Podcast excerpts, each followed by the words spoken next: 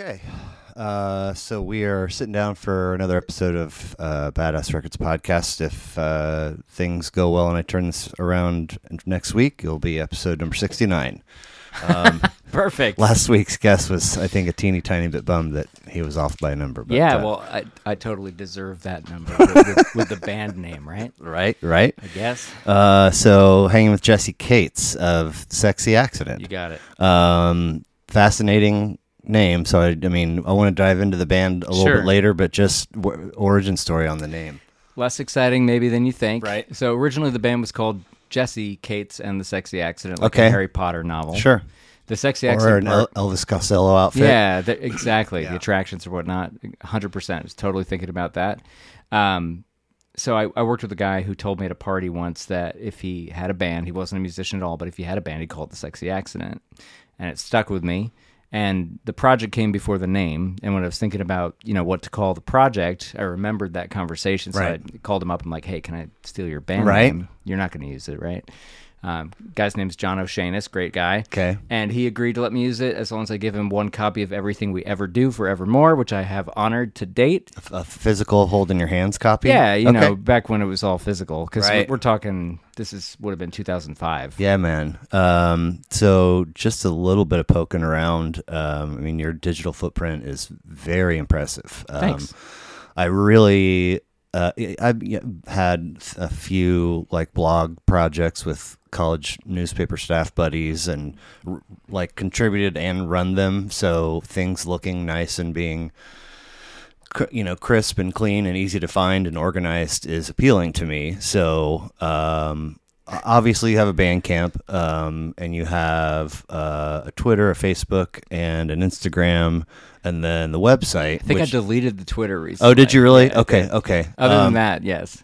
But the, but more importantly, the website has got um, uh, a nice handful. excuse me, six, seven, eight tabs. You know, with bio and shows and, and merch and um, the the shows are archived to, like with date and, and city and and Yeah. maybe even lineup. And I was like, look at that. so- some some of the lineups. Well, the lineups are there, but yeah, no, and that's nice for me because you know when we hit 100 shows, I kind of saw it coming. I figured we were about there, so I figured out which one it was, and then we were able to talk about that, and that was fun, you know. Right, right. Um, well, it's good stuff. And then, uh, so you, um, the most recent thing I think um, has has sort of been had this tagline attached to it of also a card game. Yeah, so that was um like kind of three projects ago. I Oh, I'm sorry. No, My it's bad. okay. It's okay. It's still. um I don't know how to top it from the point of view of like a physical thing. Any you know in this modern age, uh, and it was so much fun to make. But yeah, I think it's the first time it was ever done. We we released an album as a card game. Okay. Fully playable. You know, 55 or 54, whatever it was. Different card designs, rules. It's a lot of fun. Nice. Um, it uh, worked pretty well from the point of view of like a thing that people would want, and ha- you know, so I'm almost out of them, which is nice. Uh, So how does it? How does the card game tie into the the, the music? yeah. So the music was. Um, okay, so like I'm trying to remember the thought process here. Um, the music was tight and compact and very poppy, which Okay. felt like just the right physical kind of heft and package. Or like a card deck is this tight little thing. Yeah, yeah. You know, You, Um, they're not going in that box if you don't have them perfectly. you know? Right, exactly. And uh, I think, you know, maybe goes better with it goes well with the record, but I think it really goes well with the band because we're all nerds. So Okay. we're all nerdy people. We play games. Um, and, and the second I thought I, I'd played around with a couple different things. I knew I didn't want to do just a digital release, didn't want to do a CD. Vinyl didn't feel like the right choice either because you cut out like 90% of people, you know, immediately. Um, but everyone can do that. And then, and I thought also that it it would add a dimension to um, the en- enjoyment of the record itself because the way the game is set up, like you got to play the songs of the record, like that's your objective to score points, and Okay. you got to have certain band members and certain instruments to do that. So it kind of implicitly shows you like, okay, who's important to this song, and, Right. and we did that accurately. So. And then you get to see who all the guest musicians were, which there were a lot in that record because each musician is represented and stuff like that. So Cool. you know, could we have done it for another record? Probably, but like it was a blast to do, and I'm really glad I did it. And I, like I said, I just don't know what to do to top that. you know, Yeah, I mean for me, Uh, I think don't worry about it. Like That's fair. Uh, the next thing is the next thing, regardless of how it's dressed, no, that's right? that's a good call. Absolutely. and uh, yeah, yeah. I mean, like, uh, there's a, a, a dude on here, Josh Dubois, uh, who does video editing, and uh, he said, um, uh, "Perfect." How did this go? Uh, finished is always better than perfect, yeah, Sure. or something like that. And it's Yeah. like, you know what? Um, uh, we're never gonna get through a thing, I don't think, and be like, I love 100% of every detail that went into that and the final product. It's gonna have, you know, uh, blemishes or least favorite part, but you you did it. You know, like Yeah. here, here, there it is, and what's next? Yeah, kind yeah, of yeah. thing. Um, but uh, are you Agree. born and raised KC? No, not at all. Um, grew up on the East Coast up until high school. Ended Okay. up in Georgia for uh, high school, and then went to college in Pennsylvania, and then Okay. came here for my first like grown up job. Where in Georgia? Uh, Atlanta, Okay, um, suburb or yeah, for sure, suburb, like northern suburb, Sandy Springs. Okay, I did uh, three years as a young person in uh, Gwinnett County. Very close, I think. Lilburn, close to Stone Mountain. Yeah, uh, so maybe not super close. Honestly, I don't really understand the geography well because I was like a kid and Ah. drove like an idiot, right? So it's like I would go to like the places that I knew, go to the mall, go to what I understood, Sure. go to my friends' houses. But um, I go back there now for work, which has been a blast because my parents still live there, so oh, it's cool. Okay, um, so siblings. Yeah, one, uh, two siblings, Okay. one brother, uh, sister, sisters in Austin, brothers in Virginia O- Beach. Okay, and you said Pennsylvania for college. Where? Yeah, uh, Carnegie Mellon in, in Pittsburgh. Okay, okay. Um, I've been skating uh, uh, ice hockey Wednesday nights for with a guy from Pittsburgh for the last year. Rad. Um, and I mean, he, and, and consequently, I went to Philly for a hot second in August. Um, but uh, a lot of lot of hype about uh, Pittsburgh, and it makes makes me interested to check it out. Um, I'm not so sure how quickly I, would visit Philly again, just based on where we were for a minute. But Fair. um, but it Pittsburgh like was pretty sleepy when I was there, Okay. but I loved it. Um, very, I mean, if you're not into rain clouds all the time, don't go because that that would hit me pretty hard. The clouds would roll in in uh, September, and then they would not leave till March. Sometimes you wouldn't get a sunny day until Right. March, so it was, it was that was hard. that is Um, but lots of great experiences and friends. I love the city; it's beautiful. cool. Um, and I believe I saw somewhere uh, creative writing degree. Yeah, so uh, started in like computer engineering stuff, switched out of that into the writing, um, creative writing degree, and uh, then did some grad school stuff. So that it's like I've always kind of been pulled in a couple different directions. Yeah, yeah. I did uh, uh, undergrad in psychology, but was like in communications a lot and taking a ton of literature classes and um, fluent in Spanish by that time. So Beautiful. obtaining a lot of Spanish. Anyway, I ended up minoring in literature and knowing I wanted to go to grad school, but it took me a while to figure out: Am I going for the, for writing? Am I continuing down? And I ended up go, doing the creative writing path at UMKC Oh, cool. um, which was um, fantastic. I mean, uh, in terms of a tangible, like, was this worthwhile and valuable in the overall spend and what I'm doing with my life and how I earn? That's not registering anywhere at all. Sure. Um, but on the other half of the spectrum, it was it. it I mean, I loved it. Like I wouldn't trade it for anything. Yeah, well, and if it makes you who you are, that's more important anyway. You know, I Um, think. So, uh, did your folks put on music in the home when you guys were growing up? Yeah, um, very musical family. So my parents are divorced. My mom would uh, make her own original songs and sing them into the night, and I'd kind of be like falling asleep listening to her on the piano. I've got, Cool. I've still got a CD of her uh, playing from around that time, a little before I was born. Actually, it's not, a, it wasn't a CD originally, but somebody transferred it to one. Thank goodness. So I've got that. That that was an early piece, and then my dad was a um, a jazz pianist, so he took his college fund and bought a piano instead to his parents' delight, you know, and um, trained for a while with some some notable people in New York, I think, um, and you know kept up with that. Was in a rock band called the Decos in Wow. New Jersey, New York. Okay. That kind of like almost got signed a couple times. Oh, wow. Yeah, very good band. I, I heard uh, he he somehow got a couple or has a couple live recordings, and they sound awesome Nice. and that's fun to listen to. It, you know, great singer, tight pop songs. Um, and then my uh, stepmother went to school for musical theater, I think, or for theater at least, but she sang. So every, you know, everyone in the house was doing something. And my grandparents, uh, you know, we'd be there for Christmas, and like my grandfather had a whole case of harmonicas, so that was his jam. So we'd all just kind of Wow. like do stuff like Christmas carols together and things Meaning like that. like, uh, what you think of when you think of a guitar player who's got like seven or twelve guitars because they all have a different feel and sound and and all. He's got all these different harmonicas for that reason. Uh, I think they're all, they're all in different keys. So like Oh, you, you know you, you can get like a chromatic uh, harmonica, but you know I need, okay. So I was a kid, so like how many really was it? It was probably like a case of like eight or ten. Uh, it's more than one. Yeah, and they had a nice box, and he was freaking great at it. Nice. And you know he's a World War II era guy, so Yep. like you know he probably played it when he was away from home and all that, and. Um, so he'd start playing that. My stepmom would sing. My dad would play piano. Dang, I played clarinet at the time, like just band stuff, you know, like school band. still cool. No, it was awesome. It was those are some of my favorite memories. Um, and then like you know, with the split parents, like if Yeah. I played a school concert, like everybody would come together. And that was like the only time that everybody Sure. would come together, you know. Sure. So that felt really good. So the music kind of got into me that that way too.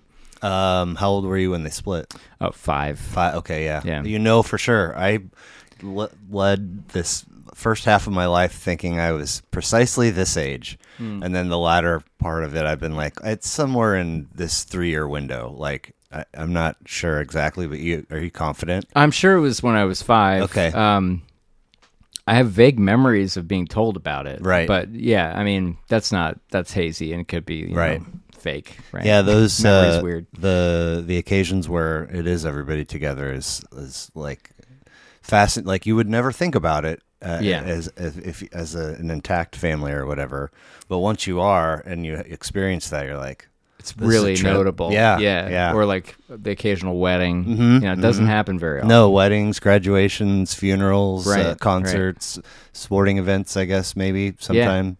Um, so, uh, was there a first album that you sort of fell in love with, or, or purchased, like a first purchase that started your collection? Or I was a cassette guy. I mean, there was eight tracks and vinyl around, but Some of my first record purchases are super embarrassing. I'll I'll cover that if you want. But like Sure. the uh, the first thing that uh, comes to mind is I used to be as a little kid obsessed with a uh, Bruce Springsteen record that my dad would play on a reel to reel tape player, but I don't know what the record was. Oh, wow, But I would like demand he play it constantly on the reel to reel and run around the room with a pair of maracas and Sure. make a horrible racket. I'm sure. Um, my first uh, CD purchase was the maxi single of "I Want to Sex You Up," which is Oh, about right, the most uh, horrible thing that I could imagine saying on a podcast. I'm drawing, I'm blanking on the Um, artist. I can't even remember Uh, either. it's, not Boyz II Men. no, it's, it's, uh, this '90s like it's not Bell horrible. Biv DeVoe. Mhm. That would be respectable in an right. ironic way, right? Um, I mean, it, oh, uh, white di- white dude with the frosty tips. Mm-hmm. it wasn't Vanilla sun- Ice. No, no, no, no. But it Right. was a duo, like a white dude and a black dude. yeah. Maybe. Uh, anyway, Color Me Badd. There it is. Double There it D. is. Double Uh, D. Yeah. like, Uh, pretty horrible. but I mean, it was that was a jam for. I mean, I peop- mean, I loved it. the world I did was like too. 11 or Yeah, whatever. yeah. I'm probably wrong about that, but I don't. Still. I'm not confident in that age. that's, that's Um, researchable though. How about uh, first show? I mean, I assume you're a Uh, concert that's guy. a security question, my friend. what does that mean? I'm just teasing, Oh, but you know how they like make you fill out those things for your bank about like what you're getting, how Oh, you get access. yes, that's, it is. That's a security Uh, question. what is your mother's maiden name? By the way? Well, I've been joking about this with a friend of mine at work, so that's why it was right on the tip of my tongue. Gotcha, Because like gotcha. we, we, she she'll like try to get me to um, disclose all this information, like just drop it in as a joke, and then she's like, "Security question," you know. So That's uh, hilarious. I mean, um, I'll I'll talk about it. No, I can't. I can't, dude. I, I'm too aware that this is an issue. Okay, okay, fair enough. Um, so, m- any memorable shows uh, Yeah. across your concert going life? How about that? Oh goodness. Well, there's been lots of those. Um, one certainly ties into one of the records I picked, which is Okay. by the band Quadiliacha. So Atlanta metal punk band. Right. They were friends of mine in high school, so I went to school with them. So some of my favorite early concert memories were going to see them at an all ages venue called the Somber Reptile in Atlanta. Nice. And these were guys who like I'd see in the hall and then suddenly up on a stage like shredding and they were really freaking good. Like this was not like I mean, early days maybe they weren't incredible, I'm guessing, but by the time they were done, they were monsters. Wow. Like really could play and toured all over the place, played hundreds of shows. Um another show of theirs that really stuck sticks out is I was I was alone for the summer in Pittsburgh. Some friends were supposed to stay, they did not, so it was like kind of by myself. Like wouldn't see anybody for the weekend. Didn't have a car, and it was pretty blue. But like one Saturday, like I hadn't spoken to anyone for like 24 hours. I'm in my apartment by myself, just looking for shows. Was Google wasn't a thing yet. Yeah. Pre-internet, Right. pre-cell phone. Well, there was something. Okay. There was like some kind of website. I don't think Google happened yet, but like there was like a Pittsburgh show website. And I was just looking through it, and it's like Quadiliacha. I'm like, What the hell, you know? And then it's like, what day? Today. Okay. Where can I get to this? And it turned out like it was at a house. Like around the corner from where I Get out of here. and I just ran out the door because it was already like eight o'clock. Okay. ran out the door, and I get there, and they're loading their amps in. It's my friends loading their amps in. I had no idea they were coming To start the show. to start. The, they, they were just like loading in, then they played Nice. like an hour later Nice. and they ripped. You know, it was just so good. And um, so yeah, both those shows. You know, some of the early shows, that show, their shows generally just really stick out for me. So um, I got to jump in and Sure. say uh, that your answer to that question made me realize that I think I goofed your list up a little bit. Oh, okay. Uh, was yours the one that said actually scratch such and such and replace it with this? Yeah, but that's okay. Okay. That was the one that I was gonna put in. Okay. so we've covered it. My now. bad. My Yeah, bad. It's okay. Um, okay, cool. Um, so, uh, Sexy Accident is not your first band, correct? No, no, no. My fir- um, my first band, like that was a band, was Pedestrian Survival Jump in Pittsburgh, Pennsylvania. Okay. Played all of one show. Okay. You're six string, right? Yeah. Okay. Yeah, I play guitar. Um, and from there, Um, so that band, you know, put out like a little EP um, on like CDRs, and then I went to uh, this band, started a band called Whitford, which was an instrumental band. okay. Did that for uh, probably three or four years. Played a bunch of shows um, in and around Pittsburgh, and uh, put out two records. Nice. I still like them. You know, they're full of. You talk about perfection. Not that. You know, it was. It was um, we recorded live to reel to reel, and um, you know, we were kind of good. Some of the band members were better than others. Sure. I, I, most of them, all of them, were better than me. I was the weak link for sure. I was the guitar player. I wrote the songs to a great degree, but like, wasn't the best player. Are you on vocals too? Uh, there were there's no singing in this band. It was Okay. instrumental. Okay. But are do you have that? Oh yeah, yeah, yeah. And the sexy accent on the singer. Yes. Okay. Okay. Yeah.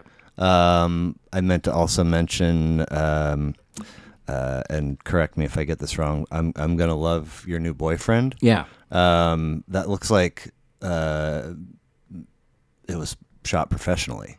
Oh, The sure. video? Yeah. Um, It's a great video. I love that video. like- well, that's that's um, Morgan Cooper, who's now um, uh, directing the new Bel Air okay. for uh, Peacock. okay. Interesting. Yeah, the Pr- Fresh Prince of Bel Air, the redo. On. Right. Yeah. Right. Uh, so how old is that? I thought I thought that that video was the song was relatively new. Am I wrong in that? Uh, that would be, um, I think, 2018. oh, okay. Yeah, Uh, it's well. okay. it's our biggest hit, so it comes up on the top of all the lists. There you go. Champagne, you Ba- go. and that's probably why you got the impression Champagne Baby Cakes was recent too. Um, so yeah, that that song, you know, somehow struck a chord in a way that nothing else we've done has. Like I, I uploaded it to um, SoundCloud, like you upload songs, and Mm-hmm. I didn't think twice about it, and all of a sudden the next day it had thirty thousand plays. I have no idea what happened. right. Some editor probably picked it and put it out there Yeah. uh, that's got like you know half a million Spotify plays, whereas our next biggest song's got like a hundred thousand. So Well, the uh, um, the channel that it's on has like sixty six thousand subs subscribers. Sorry. Uh, oh yeah, Friend Dog Studios, Yeah, absolutely, and, and that then- helped a lot too. Those and then the guys were view great. count was like twenty k plus. I mean, it was. yeah, I, I, I did a double take. I was like, God. I mean, yeah, yeah, yeah. That whole that whole um so like you've got everything coming together there in this way that's kind of hard for me to tease apart because you've got these very talented people involved with the video. You got a song that was kind of lighting up on its own. You got the card game happening at the same time, which I do think got some attention. Um, so just kind of everything hit on all cylinders Sure. at that moment in a way that uh, hasn't happened since, and that's okay. Um, it would be fun if it did, but, Right. You know, it's it's. Uh, I'm not really capable of um, trying to write for a result in terms of like a song, and I think that song had a. I think it's the only song I've written where I can truly say like I don't think I've heard that sentiment expressed. Like it's not supposed to be um, ironic or sarcastic. Like Right. and and I think some people think it is, but it's not. So it's like this sincere desire to actually appreciate someone that an Right. ex now loves, you know. And I don't, I can't come up with that song that someone else has written, and that makes me feel pretty good. Yeah. There's probably one out there, but like uh, certainly not common. Right. Okay, so I cut you off though. You were No, no. you were in the uh, outfit that had one gig, and then And then you, the instrumental band, right, yeah. and yeah, after yeah. that, Well, then I moved here, um, and uh, how did this go? I started a band. I was thinking kind of along the lines of Whitford, and it was called Bando Calrissian. And Nice. like that was another instrumental band. Two trumpets, guitar, bass, drums. Uh, we never really gelled into anything. Okay. There's a little two track CD. Um, and then I was reading this book by Julia Cameron called The Artist's Way, which is about like a bunch of things about like, you know, moving on. And I was having a really hard time kind of finding the right thing here. And a big part of that book is about how you don't let anything block you. And so I had spent a lot of time trying to find collaborators and I wasn't getting the collaborators that I needed. So I um I went and did a solo loop record, like just guitar live looping before the tech was particularly good. Like the tech I used, like there was no undo. Like if you made a mistake, you were ruined for the song. okay, And it, and the way it worked was the prior layers would gradually fade down. And so I kind of built these compositions around like a rolling, im- you know, it wasn't improv, but the rolling sort of line after line after line. And the old lines are fading down, the new lines are coming in. It would just work. And I had some pretty good success with that. Like I, I was getting a lot of shows opening for good bands, like the Stella Link or Nameless Number Headman around that time, uh, Beanon. Um, so suddenly I was like getting on stage. I did a tour to Boston and back. Got some last minute gigs at like the Hideout in Chicago, Sure. which was a really nice venue That's- I mean, yeah, open for like karate, this karate spin-off band the wilco dudes were hanging out like it was huge and it came out of nowhere at the last minute because i think like when you're a solo person and you're putting yourself out there and you've got something that's at least somewhat interesting like people just want to help you and so this promoter like they had a drop and they just put me on the show um, and then i did that tour with my wife. And so like the with one person in the band like the money was enough to like pay for the hotel and for dinner sure, which was nice. Yeah, um, and get to see some places. gets it was such a great time. Like sleeping on venue floors sometimes staying with friends other times uh, probably about 10 dates. Not a big thing. Only time i've really done anything like that unfortunately like i'd love to. I've got kids i got a day job you know but like it was a blast. And by the time i came back like everything changed at that point in terms of like being able to um, kind of recruit people to play in a band with me. Like they they'd see like the tour dates, they'd see the recording, they'd see whatever the website that looks good. You know, it was just like it gave me enough credibility to do what I really wanted to do, which was the sexy accident. okay, And that's kind of always what I really wanted to do. The reason I did the instrumental like path part was, um, and I loved this guy, so don't take it too hard, Jim. But like my drummer at the time, like was really critical of my singing and my lyrics as well. It kind of just shut me down for like four or five years, and I just stopped writing lyrics and singing. damn, Um, but I always wanted to do it, and and so uh, after the looping stuff, I'm just like, it's time, gonna do this, and that was 2005. Had a kid on the way, finished the first record a couple months before he was born, and it's been that ever since. And you know, it's probably the project I'll die with. You know, Right. just why not?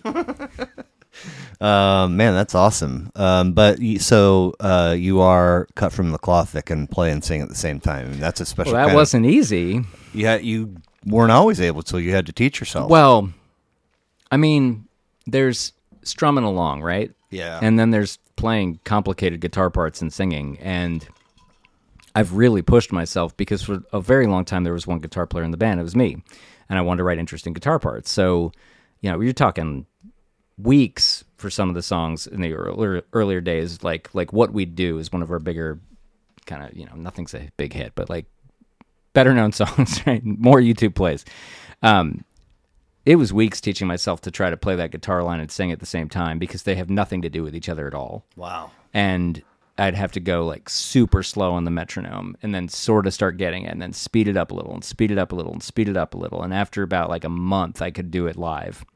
And um, So, uh, Yeah. if I can jump in real quick, sure. um, where I'm going with this in my brain is is sort of what we talked about before we were rolling about uh, playing and, and learning an instrument or having an instrument and finding the groove of discipline and consistency. And uh, to me, it was I I was always waffling in writing. Like when is you know put, put your if, if put your butt in the chair every day is Sure. the mantra. What are you? Are you a nighttime writer? Are you an early morning writer? And like it, y- there's an absolute groove that you've got to get into, and you can sort of ride it for a little bit if you have, you know, Yeah. that d- discipline cal- and the and the determination calibrated to the right points. So, uh, spending a month plus on this with the metronome, are you?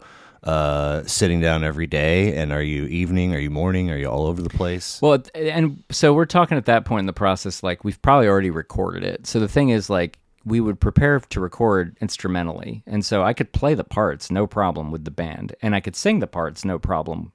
But when I have to do both together to play it live, now I've got to develop that. So, Yeah. like, at the time, that was the process.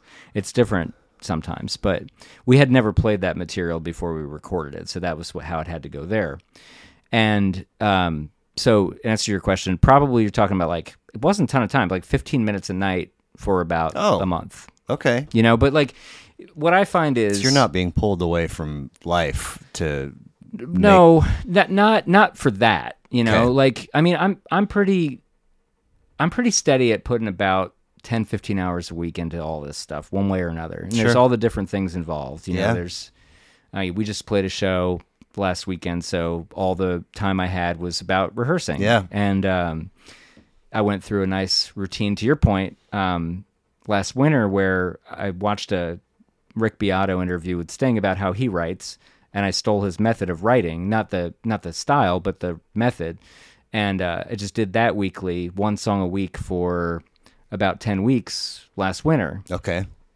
Now, what's interesting to me about that is like I didn't want to keep doing that after 10 weeks. I'm like I'm done. This is not this is not my career.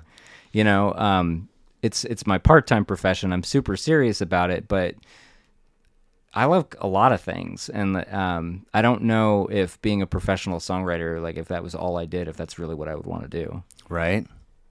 So, I'm kind of with you. Huh. Um. yeah. So um, the rec- to, to record the stuff, you're you the, the guitar parts get their own track, and then the vocals get their own, and then and then Yeah. they get married, and then later to perform the gig, you got now you got to teach yourself. Well, yeah, oh, it can go both ways. I mean, we've had lots of times where we've been playing a song live for a year before we record it, and Okay, that's completely sure. different, you know. Um, and then uh, we we historically have almost always tracked all instrumentals as a unit, as a live take, and then the vocals go on. So I like that live feel for the instrumental track. Almost all bands split at least the vocals apart from the instrumental tracking, although there are exceptions. But like, um, I don't think we've ever tried to record a uh, studio track with the vocals at the same time as the band. Okay. So this gig that you had, that all of your uh, time was going into rehearsing, you have a spot for that that everybody has to come together for and you know, like be organized. Oh yeah, yeah, yeah, yeah. We um we rehearse in my basement and have done for since I lived there, which is most of the life of the band. Um, so yeah, we, And we sonically, that doesn't disturb the, the home life, or well, my kids have been sleeping through practice since like they were three days oh old. wow, you know? including drums. Oh yeah. Okay. Loud as fuck. Yeah. Yeah. So so so like so my my my younger my older son when he was very young, um, we went and saw a friend's new house and they're just giving us the tour. He's about three. Maybe he's probably a little older. He's probably four or five because he could run around. I don't remember how kids grow, but but anyway, Right. so, so the friend's like op- opens up the basement door. He's like, "That's the basement." He just takes off down the staircase, and they're like, you know, we're like, Toby, where are you going? And and he goes, I want to see the band, because he just assumed that every basement Wow. in every house has a band in it. I wanted to see awesome. which which band was Right? in this house. You know, so th- they'll sleep through anything if you condition them. Sure, yeah, man. um, so let's see here. Sexy accident, uh, birth date of around 05. Yeah. Um, no more Twitter, but Facebook, Instagram, Bandcamp. Uh, the website is uh, sexyaccident.com. Correct. Okay. And I think also the thesexyaccident.com. I'm not sure. Both will though. take it. I think so. Perhaps. Okay. And um, that uh, the website and the Bandcamp have merch links where one could grab one of the remaining card game. Yeah, I think I have six. Okay. So- So, is so that a deal that. where like you get dinged and now you've got to package it and ship it Yeah. yourself? Okay. Yeah, yeah. I don't. Ha- I don't have a team. Well, but I mean, if if you got 15 hours to give, there, there, there goes one of them. well, yeah, and, and you know, and things go in bursts. So certainly, like getting ready for big record releases or doing a, like a music video shoot, like the "I'm Gonna Love Your New Boyfriend" video shoot was a blast. That was, um, I think, you know, most of my life for. Um, there was a lot of planning, and that was more spread out. But then, like for the actual shoot, it was a whole weekend. You know, in terms of tracking down lamps and light bulbs and stuff, and and uh, at that point, we knew where we were going to go. But the shoot itself was, I think. Um, 14 or 16 hours straight uh, went over on time in terms of what was expected. And the, Sure. the almost entirely volunteer cast was very gracious to Hey, stick it out. Yeah. I mean, uh, that that's uh, a kind of gratitude that you know uh, doesn't come around in that particular packaging often. So once there, you kind of got to bathe in it. Well, and I got to credit uh, Friend Dog Studios with that. So they, uh, those guys are brilliant. They're geniuses. Um, uh, so they and they have a, a million friends. So Ben and and Brian. Cool. And um, they uh, they brought the extras. They made that happen, and it was incredible. And uh, it, it, that was another one where the same kid I was talking about who ran down the staircase, like he hung out with me all day on the shoot, so he got to see that. And he's really into film production now. Actually, I hadn't really put that together until the second, but he watched Morgan Cooper and, and Morgan's crew who were doing the shooting. this is this is your boy. Yeah, it's my son. You know, watched it happen. Cool. And so we we hung out together for the whole shoot, and because I was just an extra, so it's really nice to. Um, I, I like the videos because the way I've approached them to date is you, you find really talented people, you put them in charge of it, you get the extras, and we've usually hired like lead act- actors, and um, it's not really about me anymore. Like they've got their own concept. I'll provide feedback on it, maybe some input, but like it's the only thing that I really let the other people run with, Okay. and it's been great. you know? Yeah. Yeah. Sometimes you gotta let go of stuff, and the Yeah. end result, you're like, ah, should I do that with more it's things? the most letting go I do. Like Uh, right. I got to credit also like Steve Fisk, our producer for many many years, like brought a ton to the sound of the band and the records, and he's an amazing man. So he's been awesome to work with. Well, um, if you're all right with it, I'd like to move uh, in the direction of your list. Um, Sure. And if so, we're okay to get, to tackle the other the remaining five from the Oh six? yeah, Okay. yeah, yeah, yeah. So I'm uh, the nerd in me likes chronological, so I Okay. typically do that. Okay. Uh, I did think I did for years, which uh, I'm glad you you did that because like I don't, I couldn't remember.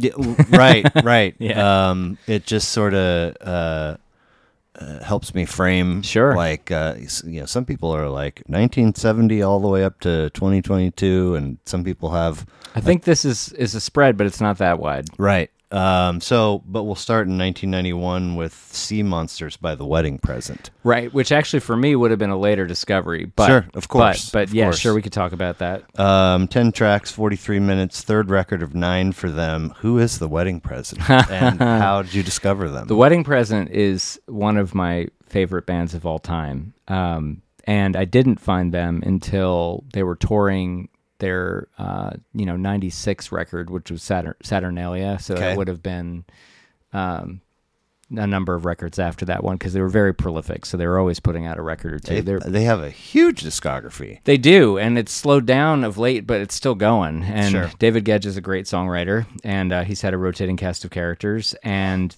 um, I did notice the uh, parallel there, if you if you if I may. Oh, sure. Well, I mean, you do something long enough and and without well, they had commercial success to a degree that I've never come close to.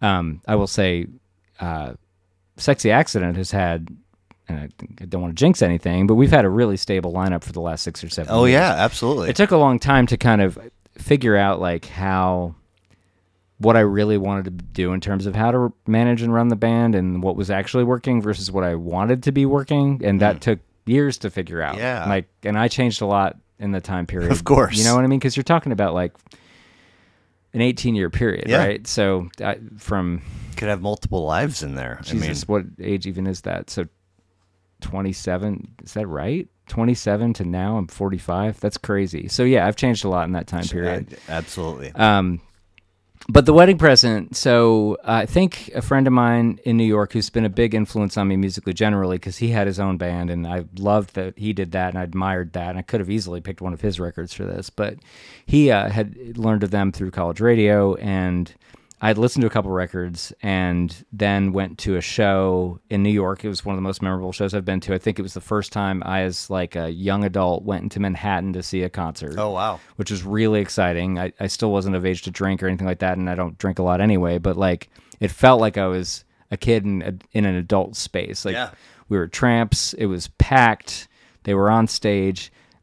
Fucking rock live. They blow the doors off. Nice. They're amazing, you know. And and this band that I'd already appreciated a little bit after seeing them live, I'm like, I'm in love with this band.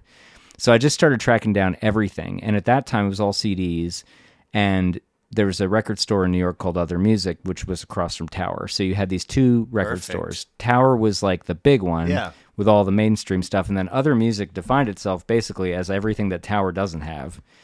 And they would have, you know, at any given time, six or seven wedding present CDs. And so every time I'd go to, you know, and a lot of them were like little obscure singles or whatever. Every time I go to New York, I'd just crawl through that listing there and at the other couple small record stores, buy whatever they had, um, you know, bounce my checking account, whatever I needed to do. Literally did that a couple times. Yeah. Buying their records. And um, that record, um, when I first spun it was like dark and felt kind of quiet and i was like i don't really get this. And then uh, i realized you just have to turn it up and it's an it's enormous. It is one of the most massive sounding guitar records i've ever heard. It's produced by steve albini. He's the guy who went on to do in utero. Yes. um, and a number of other things. In that uh, window, um, was that the situation where um, they started with somebody in Nirvana and then brought in Albini because it wasn't no it's i think i think it was started with albini okay? Okay. and my guess is that his approach was a little too raw for this big platinum selling record I feel like m- maybe th- though he might have also been like, no, this is the right move for them to use. Oh, somebody else." absolutely, yeah. So Steve Albini, I mean, I don't really know him. Right. I've sat. Ne- I've recorded his studio. I sat next to him on a couch for twenty minutes once Nice. while he watched a documentary of some kind. um, really deeply respect his skill. He's Sure. incredibly competent. Um, love watching his YouTube videos, but I don't know him personally. But Right. absolutely, that's I've heard him say the same thing about that situation. Okay, okay. Well, um, yeah, I Dalliance is the lead off track, and I Yeah. thought like, oh, sometimes you know, I think more often than not, erroneously, you get a chunk into a lead off track, and you're like, oh, this is the feel for the whole record, which is silly, but sometimes it's just a knee jerk. But there's like noteworthy transitions just within that song. It's thought- incredibly oh, dynamic. shit! The Wow, we dynamic moves are huge. Yeah, starts really quiet, gets really huge. Uh, recorded over six days in Minnesota in the winter. Feels like it, sounds like it. Um, I would have loved to have seen that band at that time because Right. they were playing through like dual amp setups, so everything was monstrous from a dynamics perspective. The drums sound amazing. Love the drummer. Uh, Steve Albini to me is like the best engineer to ever record drums for rock band. You know, Really? Uh, Okay. I think so. Nice. Just sounds incredible. And um, that whole record through and through, I just obsessed over and like tried to learn all the guitar parts. Cool. And to this day, like some of my approach to rhythm playing is like that kind of thing, like in terms of how he plays rhythm guitar. Sure. You know? Yeah, it's like uh, I was like, I'm not sure what we're getting here. Right? Velvet Underground, Weezer, uh, it- post punk, Yeah. like hint of grunge. Like it's a Well, it, was- it predates a lot of that, though. Is the interesting thing because at '91, I mean, you're talking MC Hammer, you know, so it predated Nirvana, predated. sure. Um, well, I just mean in terms Yeah. of you know what can I connect? What is Oh, yeah. for me, not Yeah. to say chick, you know chicken versus the egg. Oh, I'm just trying to credit it as well, Right, Because I think it kind of foreshadowed a bunch of stuff that happened without ever really getting credit for it, Right. Um, but yeah, so I think you're drawing good connections, but it's um it's more minimal than a lot of that. It's more British, like it's more Yes. even though he's like wailing about like um he's got a very distinctive voice. It's been described as a a math teacher throwing a cutlery drawer down a staircase while moaning about his ex-girlfriend. Wow. That's the sound of the band. is thought out. Yeah, that was an NME writer or something. I was a nerd about this band, man. I was obsessed Sure. with this band. So Uh, I dug. Uh, I think it was track five, Rotterdam, and then all great. a lot of cool stuff happening in uh, the tenth track and closer, Octopussy. yeah, Um, that's a beautiful song with a weird name. yeah, well, it's a it James was, Bond It was a film. weird name when they named the James Bond film too. Right, right, right. And he, uh, for whatever reason, decided that every song on that record would have a single word title. So that's part of the thing too. hmm Yeah. hmm And Heather is a great head fake because it's not about a person named Heather. But it's one of t- two consecutive tracks that have a female first Right. name, right? Right, but Carolyn's actually about a person named Carolyn. Yeah. Interesting. Interesting. Yeah. Supposedly, you know. Right. Well, if we uh, leap a year ahead, uh, "Wish" by The Cure. Um, Right. 12 songs, 66 minutes, ninth of 13 for them, and the third Cure record to appear on a list for an episode here. Cool. Um, and all right in that window. We had uh, recently somebody did Kiss Me, Kiss Me, Kiss Me, which I think was right before this Yep. one. And previously somebody uh, had Disintegration, which I think was right before that. Yeah, that might be right. It might be the other way around. But, But, but, but yeah. all sort of in an early 90s window Right. ish. Oh, late late eighties for Late eight- disintegration. yes, Yeah. correct. Yep, yep. But Um, but yes, and and a lot of people wouldn't pick Wish as like their favorite Cure record, and I'm not saying it is, but like your assignment to me was like records that changed your life. Yeah. yeah, and and so that one hit me at the time it came out. Um, Okay. I uh, remember I used to have like so this basement little room of mine to just kind of like play video games and listen to. I had nothing but a chair, a little TV, and a stereo. And um, I caught somehow on an Atlanta radio station the uh, extended like seven minute version of High, which is really repetitive and but beautiful. And it's got all those cool guitar lines. I didn't play guitar yet, Right. and that sound of it just sucked me in and Cool. i and i was just try obsessed with trying to tape that off the radio which i don't think i ever managed to do and i didn't actually hear that remix again till years and years later but um loved that that that song and that record brought me into the cure and then i went through the whole catalog from there Sure. Well, um, I, uh, you know, forever had them in this box of, you know, the- uh, this is what they sound like, and this is what they look like, and uh, it, I, I respect it for what it is, but it's not really my cup of tea. Um, and then listening to those other two records, I was like, oh, there's there's a way more complex animal than that, and uh, immediately ratcheted up my uh, respect and admiration. However, for this one, I think I like what they're doing way more than those two. Like, there's, Okay. uh, it's almost like um, more uh, sophisticated, um, intentional, um, leaning more, I think, into the craft of creation and, and instead of sort of letting emotions kind of lead the It's way. super crafted for sure Yeah. Um, yeah uh, I think "Open" might be the coolest Cure song I've ever heard. I mean, uh, and then "High" and uh, "Friday I'm in Love." Uh, I mean, uh, uh, they're almost you know up there with those.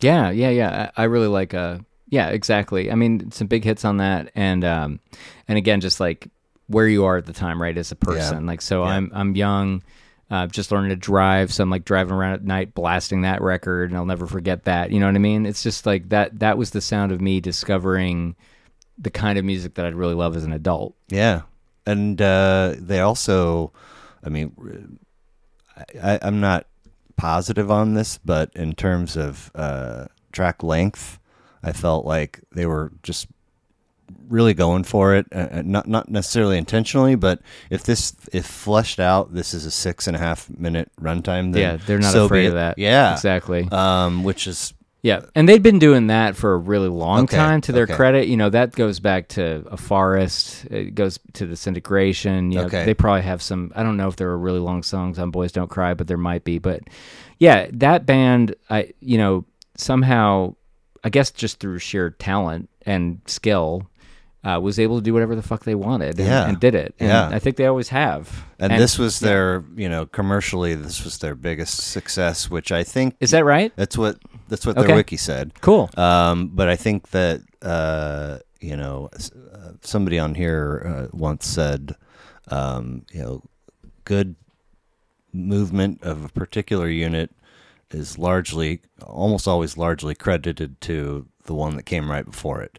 Like so, uh, you know, if uh, disintegration and kiss me, kiss me, kiss me kind of moved, you know, the sales needle for them, Uh-huh. then there were a lot more folks that were perhaps Ready. eager to get this one when it came out. Yeah, yeah. I yeah. don't know. I don't That- know. No, that makes sense. And then, you know, I think unlike those two records, like, um, well, they they had really catchy hits though. Mhm, but they uh, did, right. They, did. So it's it's hard to make that comparison. I just remember at the time, like Friday, I'm in love being freaking everywhere. You know, Mm-hmm. like.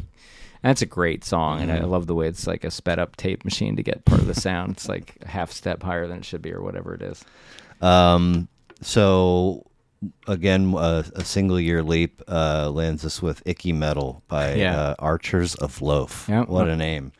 Uh, first of five for them. Um, the last of which came out uh, last year and was their first in 24 years. I was there for that. nice. Yeah, I went to St. Louis to see uh, them, and I've been following Eric Bachmann. Uh, he's one of the few people who um, I've loved since then and has never let me down. Nice. Like all his projects, all of his work, I love it all. Uh, Crooked Fingers, Barry Black, which is his like obscure instrumental stuff. Crooked Fingers sounds familiar. Yeah, so he, that's what he did after the Archers split. Well, he did Barry Black first, but then he did Crooked Fingers, and um, I love Crooked Fingers, incredible work. And then he, like, there's a couple singles he did with, um, oh god, I'm spacing on names, but um, I just his uh, everything he does, I really like it. Okay. Al- almost exclusive, you know, with no exceptions. And uh, so seeing the Archers come back was really fun because they were another band that. Um, some of my first concert experiences were like driving from Atlanta to North Carolina to go see the Archers. Okay. Like a Jesse Hel- anti Jesse Helms rally thing. Like this would have been in you know 96, 97, something like that.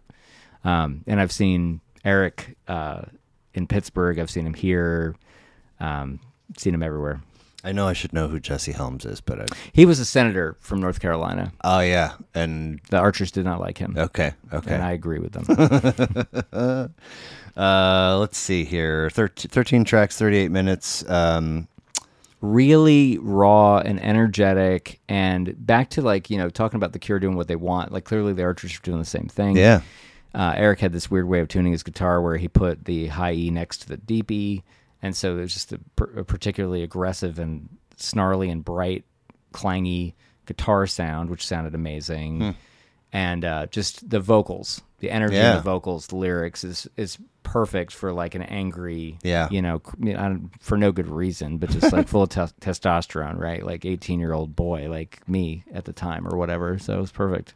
Uh, Web in Front's lead off track got uh, college radio airplay and was on an episode of Beavis and Butthead Yep. and uh, was part of the Mallrats soundtrack. Yeah, that's right. Um, Yep. Which I yeah, wanted, made me want to dig up both, but I, I ran out of time. But uh, You and Me is awesome. Uh, there's a cranking, crispy transition at the minute mark that just, uh, uh, I mean, it's an, it was uh, a fantastic song aside from that. But uh, Fat, a minute 18 of just awesomeness. Uh, I like Might a lot because it's so unabashedly like I'm trying.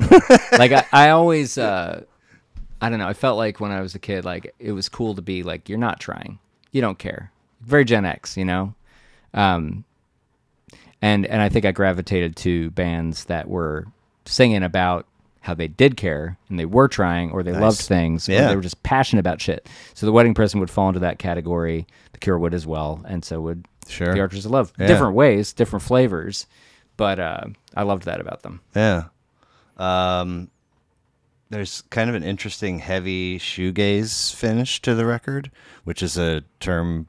Yeah, I've listened to uh, Loveless, My Bloody Valentine Oh, for yeah. years and years, but I didn't ever know that that was uh, a genre or a category or whatever. But sometimes, To me, that is that that genre.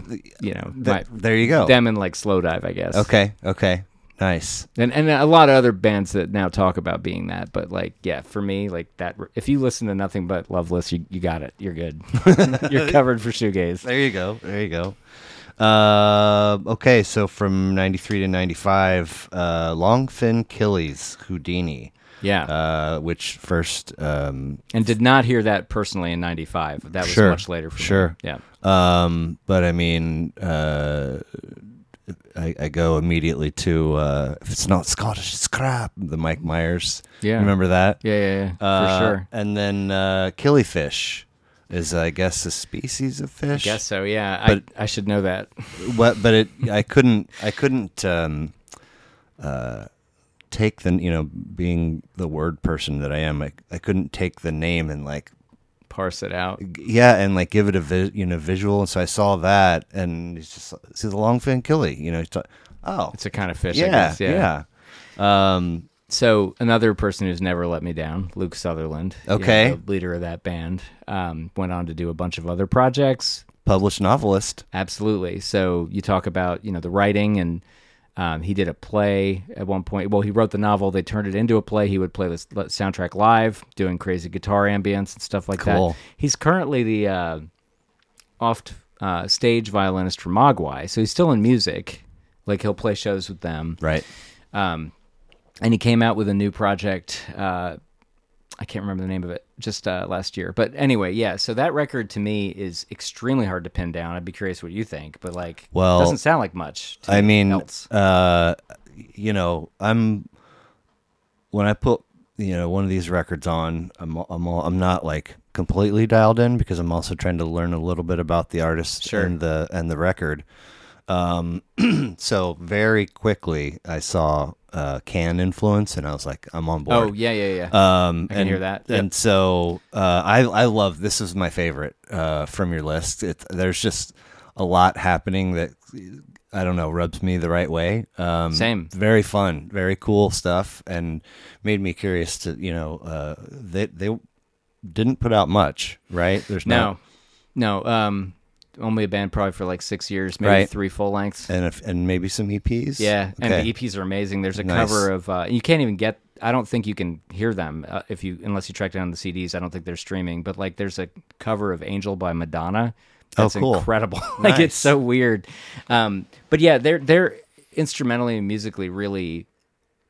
I keep saying weird, odd. So there's like this whole uh, Celtic kind of like traditional bouzouki kind of instruments going on, like a bunch of strange acoustic instruments. Sure. But then they're doing like a bunch of prog shit, like where it's in seven, and then the drummer's playing all kinds of percussion that's not a normal drum kit. It just Huh. to me just sounds like it's from another planet. Right. Oh, there's a couple tracks on there where it's like, I, you know, you sort of uh, traditionally speaking, you know, have a, um, a home base, right? And maybe Yeah. depending on the band and the song, you, you venture off from it, but you can always sort of see where it is.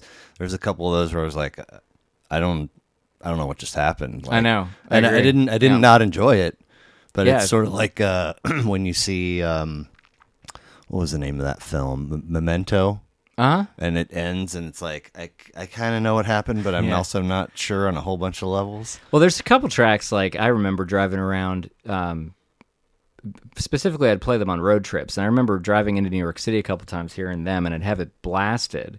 And that's a dangerous thing to do with that band because you'll just get sucked into the groove and like careen off the road if you're not careful. Because like it's just hypnotic, Right? Yeah. It's it's amazing. Well, it's uh, I mean, there's a, a, a you know, I almost said a minute ago, a lulling to shoegaze or loveless, but this is almost uh, uh, like a beckoning kind of comfort. So it's it's like inviting you in to, to get comfortable, and then yeah, you can just be like, whoa, I just lost a few minutes there. Yeah, and some of the songs will blast your head off. Like there's there's a great uh, the Buttergut EP again, hard to track down, but like that thing is it's got some blasts that are right up there with like shoegaze, but they're coming out of like acoustic instruments. Yeah. so they're coming off of like violins or like saxophones or whatever. It's crazy. It's a great, great band that very few people know because they just didn't have any real commercial success. They had lots Right. of critical success. Right.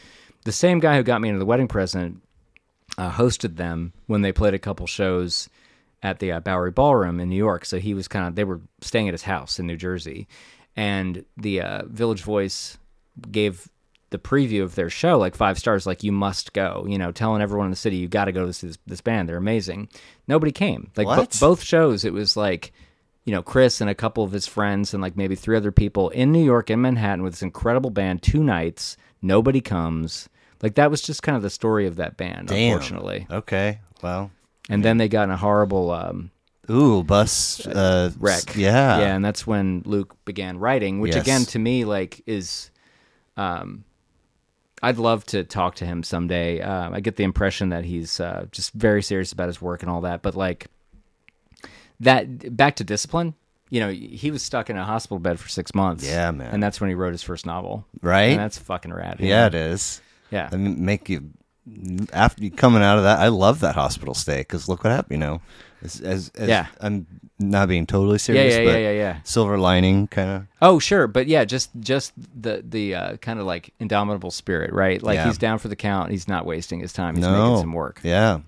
Um, well, their wiki was teeny, but there were three fun facts from it. Uh, all three LPs named for public icons who died uh, at early ages: Harry Houdini, Rudolph Valentino, who I had to look up, uh, an Italian uh, Italian silent filmmaker in the U.S., and uh, Amelia Earhart, which I just Yeah. thought was very touching. I mean, on all three fronts.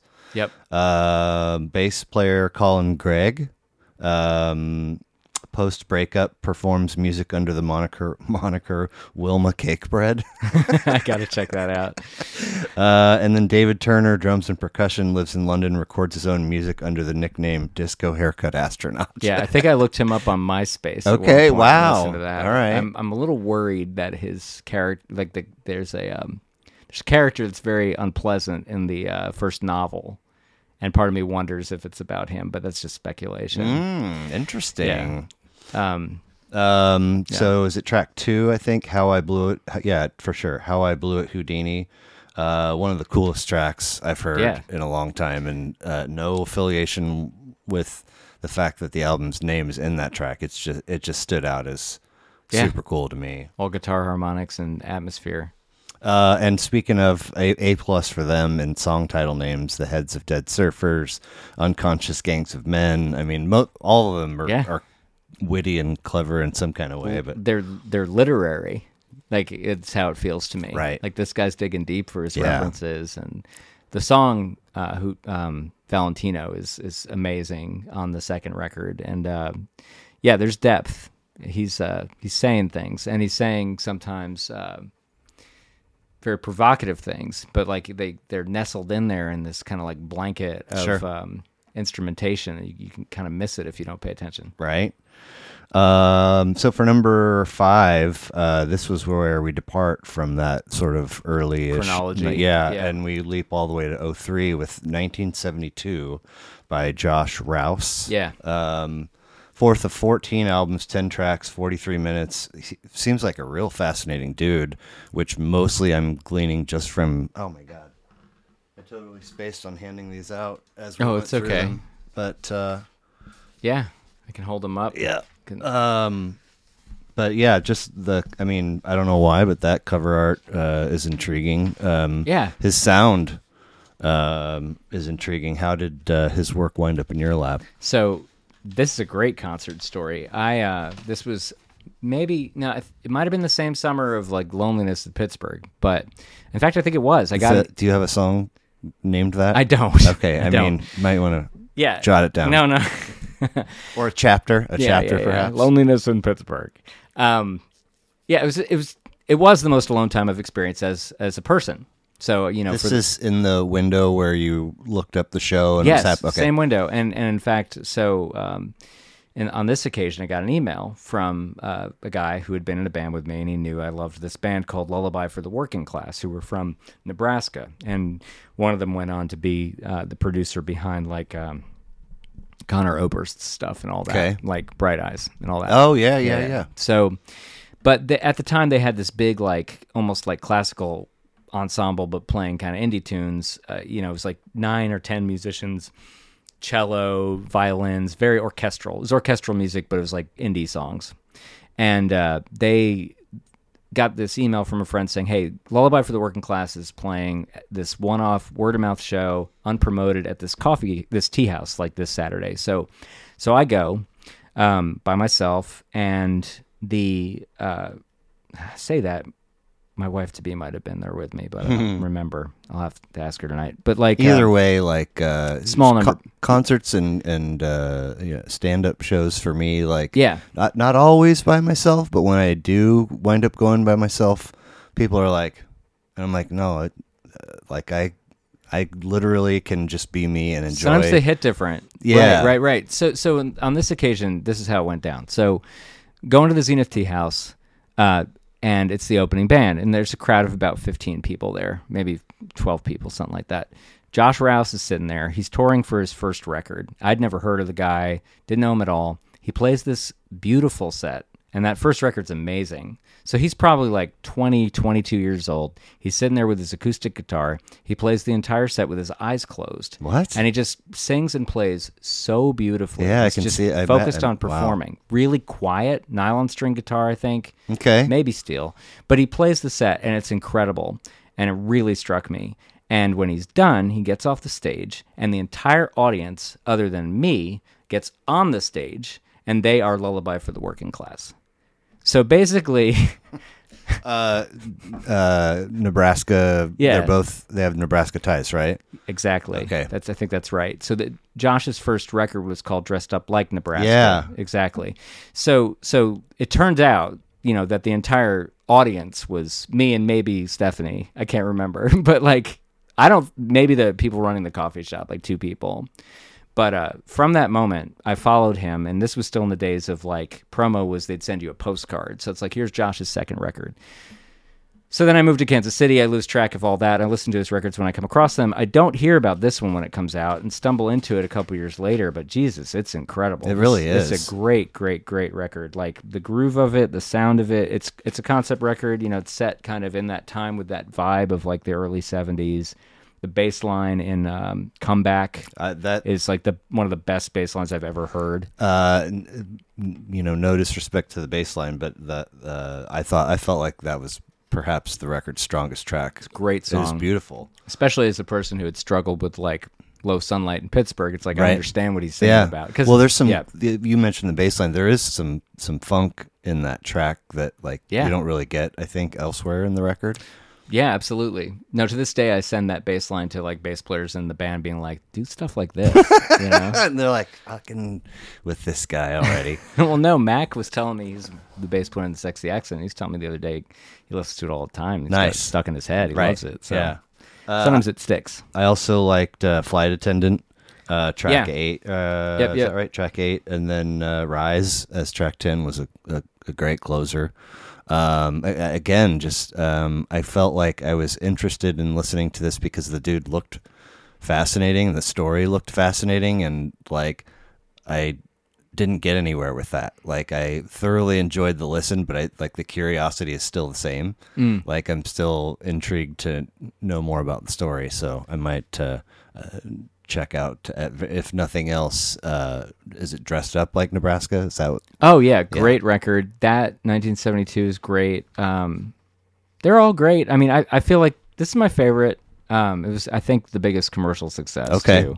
Um, not that that matters. is he still gigging? He oh yeah, saw him here at uh, Knuckleheads like last year. Okay, he came okay. out. He lives in Spain now, Oh, that's right. so he that's doesn't right. come back all the time. yeah, time. had lady friend and a kid, perhaps. I think so. Yeah, Something like I- I, don't know a lot about him personally. Um, he was just a chill guy. Yeah, I, I introduced myself that, that Nice. at that show. Good for you. You know, um, I think I shook his hand. He's like, "Yeah, we're just not very formal tonight." You know, it's, it's cool though. yeah. It's like cool. So, what's been the best and the worst elements of uh, sort of coming up in the KC music scene and being in it for as long as you have? Oh, I mean, I think, and it could just be in my head. I think the the hardest part about it is I feel like I'm kind of not really in it. Uh, I mean, I am, but I think that for I think for Kansas City generally, a lot of people have friends that they grew up with. It's a very local town, Right. um, and I love that about it because it feels like a real place. So like having lived in Atlanta, where at the time like everyone was moving there when I lived there because the Olympic the Olympics were coming, businesses Okay. were coming. It was just growing like crazy. Right. Weird. It had very little um, true kind of local identity. Sure. You know, and there's the questionable history in a lot of ways, but like, um, so I think that I would love to just feel like I was truly a part of it more than I do, but I think that's my. It could just be my head too. You Okay. know, I, I'm not really sure. Um, I love. I, I know a lot of the musicians in town. I really enjoy talking to them. They're great. Played lots of great shows. I mean, you're the first person to walk in here and instantly recognize the Shiner, Shiner shirt. Is that Yeah. right? That yeah. seems really strange to me. Well- like I could have told you they play high watts too, but that's also because I know Paul Right. Right. and I know what uh, studio that was recorded at. I believe. I think that's a Um, West End record. well, um, so let's for a moment uh, assume that you're accurate. Like what? I always, you know, this the whole thing is sort of like the looking under the couch cushions of the world. Like, what is it? What do we need to do to im- improve that feeling for you No, personally? you don't need to do anything. You know what I mean? So there are so many people who've been so welcoming and so great. Like you know, uh, Steve Tulipana at the Record Bar is awesome. He's always been great to work with as a booking agent and, And- and person setting up shows. Mini bar is theirs Yep. too, and you, you've had a couple. Yep. Okay. So played lots of shows at the old record bar and at the mini bar, and I'm Mm-hmm. pretty sure Steve would help me play a show at the big record bar. Part of my thing is like um, wanting to to bring the crowd for the ven- for the venue, you know. And we have uh, a modest following, but we've never been like this massive band in Kansas City or anything like that. Just never hit that way. Okay. Um, we have fans, we have friends, um, so it's just like nothing needs to be done. Okay. I think it's also one of these things where, um, you know, you can't control what the world wants. I love the music that I make. I feel like I do what I want to do. Um, it may not, it just may not be what the world wants in the same way it was for like some of these other bands, Right. or, or maybe it's not as good. And I just need to keep working on it, which is what I'm going to do. Sure. Excellent. I love that. You know, Um, so often up for debate for me in these conversations, um, and had I not sat down to do this, I never it never would have crossed my mind because I'm an album guy. But uh, releasing full length LPs is no longer the way to go. It's EPs and singles. True, false, or depends on the artist and the circumstance. I think it depends on what you care about. Right. certainly if you want to if you want to like get the love of the algorithm you you want to have steady releases you know It's a dangerous love. well it's just um you got to hit it pretty big before it really matters Uh-huh. you know like i mean i know that my band has had more streams than a lot of kansas city bands but it's still not that much money you know a million streams is thousand bucks if you're lucky i can't i think that's the math you know Okay, interesting. I've Um, always been. I've always wanted to know. It's about right. Okay. I think it's a tenth of a penny per play. So Okay. it's like, you know, you chase the algorithm, what are you doing? Right. Um, I do find it gratifying to know that people all over the world are listening to our tunes, and they are. You know, Sure. seeing the unwrapped numbers is nice. The the shows is more of an immediate and personal connection. Right. Um, that seems to be much more capricious anyway. That's more about what you do to get you know the word out, tell people about it, try to make some new connections, all that. Um, so for me, make what you want to make. Right. I mean, even if you make a full length album, you could always drip out some singles before it and Right. then do the album. Right. I really love um, the album as a work of art. Same. I also love EPs though. Mm-hmm. Um, singles, I don't really have strong feelings about one way or the other, but um, we're doing some this year. Like right now, we're doing two track singles all year is our plan. Like so, we're gonna do a new song and then a twisted version of an old one, like something different. Um, we've got Two track singles. like the old A sides and B sides. Yeah, you know that's what I what I mean? thought you meant. Yeah, Yeah, I love it. Well, it's a funny sentence, right? But like But it- that's the idea. But yeah. it, it wiggles the radar and, you know, It's funny at the because then you get into annoying stuff like the copyright office won't let you do a copyright application on a two track record in the same way they will a five track record. Like, it- Wow. it's not creative enough to warrant album treatment. So you got to do each song individually. So, like, your stupid copyright costs double. So it's like little silly things like that are like dumb when you're like a little band because, like, hundred bucks doesn't matter to Taylor Swift, but like when you're a little band No, and you're trying to do five singles and now your copyright fees are a thousand dollars instead of five hundred, it's and even that's a lot because when you do an album, it's one hundred. So this is way more info than you want. No, but I it's mean, like uh, the fourth episode I did was a singer songwriter from Lawrence, and uh, she had dropped uh, an LP the previous year, yeah, and then had uh, a couple singles, and then she had a brand new one that wasn't even up yet, and she'd sent it to me, and so uh, y- I know exactly what I need to know inside this these softwares, and they're capable of way more than I could even begin to tell you. yeah, Um, so I was like, I don't, and so we listened in the middle of our interview. We listened to three of her tracks, cool. uh, two older and the one that wasn't even out yet. And then later, uh, you know, I had to drop them in uh, and and match things up time wise. Yeah, Um, and uh, I I do have a TikTok, and I, I was hitting it hard until the holidays, and it kind of fell off, and so I'm I'm way behind on getting stuff uploaded. But at the time, you know, I I, I upload when all the uh, TikToks I made that had her songs in them, they all got muted, and it's like. you know, Yeah. violation, Oh and I'm like, it's her. It's Dude. she's the she's the person. Don't get me started. So for the last EP, we shot all these really smart TikTok videos because we're like, we're gonna do the new format. So like my son, who's now the videographer, right? He's really good. We did all these great like stop motion things, these this that, you know, more work than you're supposed to put in a TikTok video. that's not the idea. But so so we dripped out like these cool TikToks leading up to the singles, and it was everything was fine. Sorry, that's my alarm saying it's time for me to read to my son, which I would love to be doing if I were at home, but it's okay. But it's the summertime; he's happy. So like the um, What are their ages? Uh, he's twelve. Okay. so I still try to read to him Sure. every night. Yeah, you know? yeah, yeah. Um, it doesn't happen every night, but I try to. But the uh, my older son's seventeen. So, Okay. so so we had these videos. Where they're out there. They got the views. It was nice. The second our EP went to distribution, when it p- got picked up by the agreements, where it's like you're going to get a tiny bit of streaming revenue from TikTok.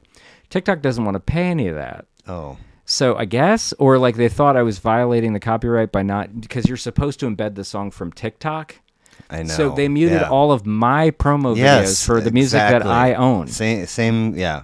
And then I tried to use the web form. That thing's just a graveyard. I sent them all the right paperwork. They never replied. They never looked at it. Never got unmuted. That is really disheartening. I'm just like I'm done with TikTok. I just don't care anymore. Right? Which is a great commercial move on my part. I'm joking. Okay. It's not a good move. This is where it's like I've got the 15 hours. I'm not going to spend it chasing TikTok I mean, muting. but you could, in a blink of an eye, like, oh, they're all my 15 hours are gone, and I'm actually not even finished with, you know, what Yeah. I set out to do. Anyway, That's right. um, not careful. so um, if the art you create uh, could be summarized in a word or a phrase uh, for how you want folks to remember it or you, uh, Hmm. what would that word or phrase be? I'm the.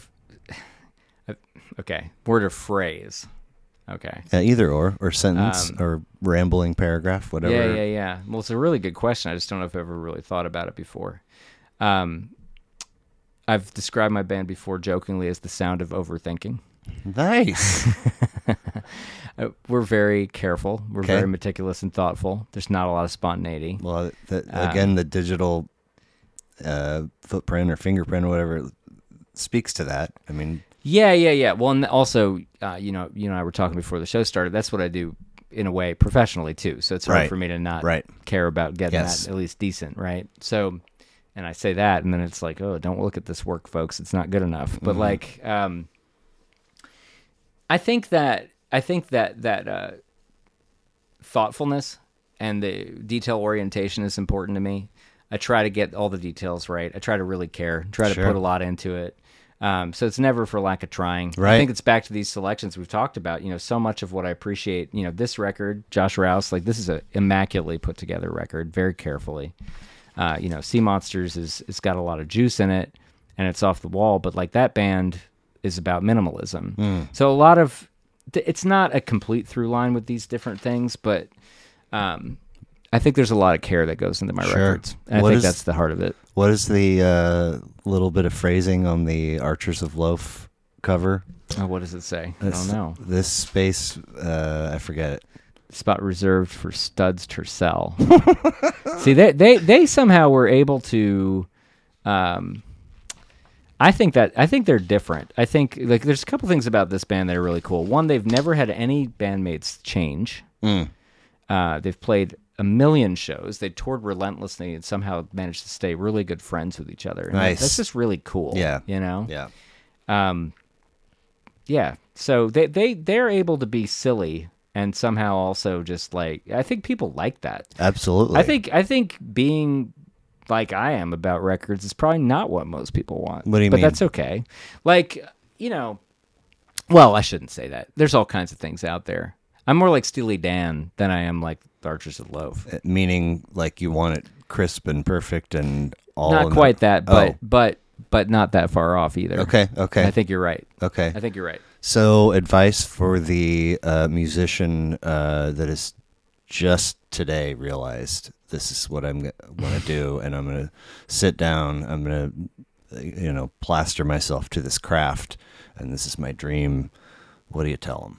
Yeah, well, I mean, there's a world of difference between a person who does that and pursues it as their life and a person like me who pursues it as a really passionate, serious secondary career. okay. Mm-hmm. You know what I mean? And it, but I'm highlighting this on purpose because I think that it's important to recognize that there is a difference there. Yeah. And and for me it's important to pay respect to the musicians in Kansas City who do that, who have committed their lives to it. And there's a lot of them. And that's a different world than the world that I live in. and Okay. it should be Yeah. um, and I just have tremendous respect for that. And so I, I will say, you know, being on, you know, 25 years or whatever into my choices on my career or whatnot, um, just note that there is a difference. Yeah. I guess if- maybe that's the answer is Yeah. ask yourself which one of these Absolutely. do you want to be? Absolutely. Like you, you can be a serious musician and make great work as a as a part time pursuit, and that's Sure. what I've done. And I think I've done it really well for what I can throw at it. Um, but if you want to commit your your life to it, you will. You have the potential for very different outcomes that I think are really hard to get to if you're trying to part time it. And I don't have regrets about my choices. I really don't. But uh, it's you know I have friends who've gone the other way, um, like the the folks in Of Tree, like uh, Laurel Parks is Okay. a super competent, talented violinist who's got a number of projects. Of Tree's just one of them. The Wires is another, and she's also got like an entrepreneurial um, violin lesson business called uh, Drunken Fiddles. You should have them on your show. I was just Yeah. getting ready to ask. Do you think they'd be? Oh yeah, Ben Okay. and Laurel are amazing people, and they would have lots of interesting things to say, and they're super super accomplished. And um, you know that's so Sascha Groschang, who's who's Laurel's partner in The Wires, like the two of them, they have a level of skill and competence that I can only. It's the it's like a remote impression of a you know, it's the shadow on the object, right? It's not the thing. So. I think that I, I yes, long-winded way of saying absolutely. Think about it and fucking go for it if you want to, Yeah. because like, um, a a quote that I took from uh, Jim Carrey documentary when he's talking about his father who is a uh, a failed salesman and that was some kind of compromise because he loved music was that you can fail at a compromise too, Sure. and that's important to remember. Yeah. Wow. Go for the thing you want. Right. Um, so complete this sentence for me, if you would, please. The world would immediately be a better place to live if only. Oh God, I am so bad at being on the spot. The world would be a better place to live if only, or what was the phrasing? Yeah, exactly. The world would immediately be a better place to live if only. Hmm. We had berries year round. I'm a big berry fan. Okay, all the So, berries. I just, you know, when mulberry season comes around, it's time for me to get up in the trees. Like, Really? yeah. Okay. Now, I mean, I don't climb them, but my Right. family and I went up to Parkville. There's this strip by the river where there's a bunch of mulberry trees and they all taste different. And I'm so freaking into this. It's ridiculous. so, like, you know, strawberries, blueberries, mulberries, it's berry season. Now, of course, if it happened year round, I probably wouldn't be so into it. Right. Right. So, of course. I don't even know if Something I'm to right. look forward to. Exactly. Uh, I mean, you putting them in pies and doing all kinds of No, of. I just eat them. Okay, I'm going okay. to eat them right away. Nice, nice. Uh, eighty-five million in inheritance tomorrow. First move, and how how different if at all? Does your life look? It would be different. Um, I I love my job. I have great people that I work with. I don't think it's probably what I would choose to do. Like if I really just didn't need money at all. Right. Um, first move would be to pay off the house. Second move would be give the kids college funds. There you go. Third move, and I've thought about this because I need to think about these serious possible eventualities. You know, this is real stuff, man. I could just win the lottery anytime, especially since I don't buy tickets. Right. Um, I think I'd try to get rid of a lot of it as fast as I could because, like, what if I've seen up close what it's like to um, try to walk among normal people when you're wealthy. I was never this wealthy person, but I had a friend in college who was. He could never tell who his friends were. That's not fun. No. So I've I've listened to podcasters talk, uh, you know, specifically about that very thing, but with fame. and when you reach Mm, a certain level of fame, Yeah. like you don't even, you literally don't know what normal is anymore because nobody treats you normally. Right.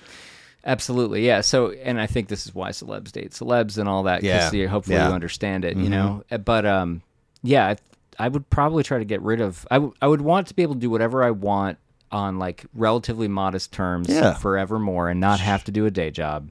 And I would give a bunch of my friends checks and just be like, all the money's gone. Here's your part. It's over. Yeah. It's done. Don't ever talk to me about it again. It's all gone. Yeah. I gave it to charity Right? and to you Yeah. and to other people, and it's You'll gone get now. that. Uh, remember that three tone doo doo doo when you would call a disconnected number. Yeah. that's Well, one of my bandmates, you know, she, uh, Camry Ivory, classy, classy person. So she went on Jeopardy, and uh, and then at the record bar, we did a night where you know the episode was coming out live, so we all went to watch it. So you know, a couple hundred, you know, hundred people, 150 people. There are lots of people at the record bar. She's lots of friends, and we're watching her on Jeopardy, and then she she, she wins, and she wins about 10 grand. It's like awesome, and of course this happened like months before, and she knows she uh-huh. won, so she's at the bar. And then right after that, like Steve Tulipana or whoever gets on and kind of yells out, it's like, all your checks are covered.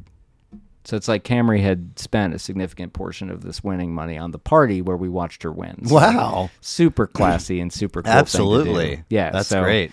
You know, it's that kind of move I found very inspiring. She was bandmate, uh, very special bandmate for a really long time. We, uh, I say special because there was a period where um, we were the only members of the band. Okay. there had been a touring fiasco, and uh, you know, so the two of us were the band for a while, and Okay. it was a lot of fun. Sure. Played a lot of acoustic shows. So, um, one last time, sexy accident. It d- does not have a the. Right? Is No, it, it's the sexy the- okay, my bad. Yeah, no, it's okay. the, the sexy I, ca- I accident? talk about it both ways. um, website sexyaccident.com. Uh, there's a there's an Instagram, a Facebook, a Bandcamp. What am I leaving out? Oh, I think you got it. I mean, okay. Instagram's out there. Sure. Um, but the Bandcamp's got the full catalog. Most of it's on Spotify and the rest of the services, but everything's on the Bandcamp. Cool. Um, and everything's available through the website. Right on. Well, I really appreciate it. Uh, as uh, you're 17 and 12, I'm 12 and 9, and uh, there's Awesome. a lot of pieces to juggle with sports and social calendars. And uh, this is the f- first full week of summer, so now the pool's part of the mix. And Hell yeah.